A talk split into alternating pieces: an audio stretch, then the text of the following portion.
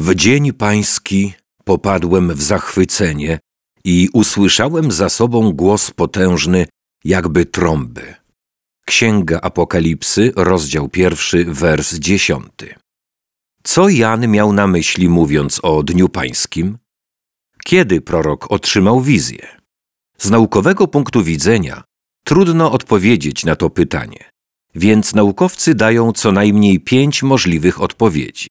Po pierwsze, był to dzień, który nazywamy sobotą. Sobota to w kalendarzu hebrajskim siódmy dzień tygodnia zwany przez Hebrajczyków szabatem. Pismo Święte wielokrotnie nawiązuje do szabatu jako Dnia Pańskiego. W 58 rozdziale Księgi Izajasza sam Pan mówi o szabacie jako jego świętym dniu. W Ewangelii Marka w rozdziale drugim Jezus oświadcza, że jest Panem szabatu. Tak więc wyraźna biblijna sugestia przemawia za tym, by twierdzić, że Jan nawiązuje tutaj do szabatu jako dnia, w którym otrzymał wizję. Ponieważ przykazanie o sobocie odgrywa w czternastym rozdziale Księgi Apokalipsy istotną rolę, sądzę, że wyrażenie Dzień Pański wskazuje właśnie na sobotę. Druga propozycja jest taka, że chodzi o dzień nazywany obecnie niedzielą. Chrześcijańskie pisma z II wieku, już 35-40 lat po spisaniu Apokalipsy Jana, wyraźnie używają wyrażenia Dzień Pański na oznaczenie niedzieli. Pogląd ten opierano na fakcie, że Jezus powstał z martwych pierwszego dnia tygodnia w niedzielę, a zatem ten dzień jest Dniem Pańskim.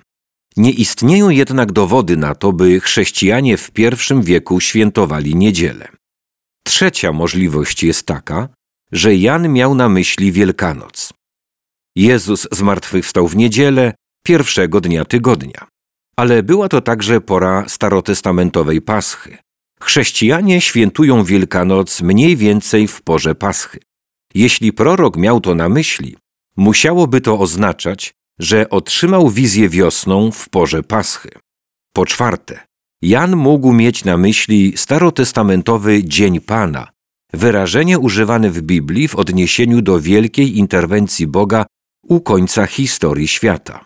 W tym przypadku jego przekaz miałby mniej więcej następujące znaczenie. Ujrzałem tę wizję, mając na myśli koniec świata. Po piąte, niektóre starożytne dokumenty sugerują, że istniał szczególny dobroczynny dzień imperatora, w którym ludzie gromadzili się, by oddać cześć boskiemu Cezarowi. Być może Jan chciał nieco utrzeć nosa rzymskiemu imperatorowi, twierdząc, że Bóg interweniował właśnie w tym dniu, w którym nieprzyjaciel wydawał się triumfować.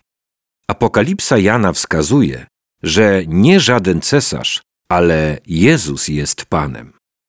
Na moralnym, duchowym poziomie nie zaszkodzi, byśmy przypominali sobie, że każdy dzień jest darem Boga. Każdy dzień jest dniem, który Pan uczynił, jak czytamy w 118 rozdziale Księgi Psalmów, więc ma być wykorzystany dla Jego chwały i dobra bliźnich. Każdy dzień ma być przyjęty z dziękczynieniem. Przeżyj dobrze dzisiejszy dzień. Panie, dałeś mi kolejny dzień. Pragnę oddać Ci go z dziękczynieniem. Poświęcam wszystkie moje myśli i działania Twojej służbie.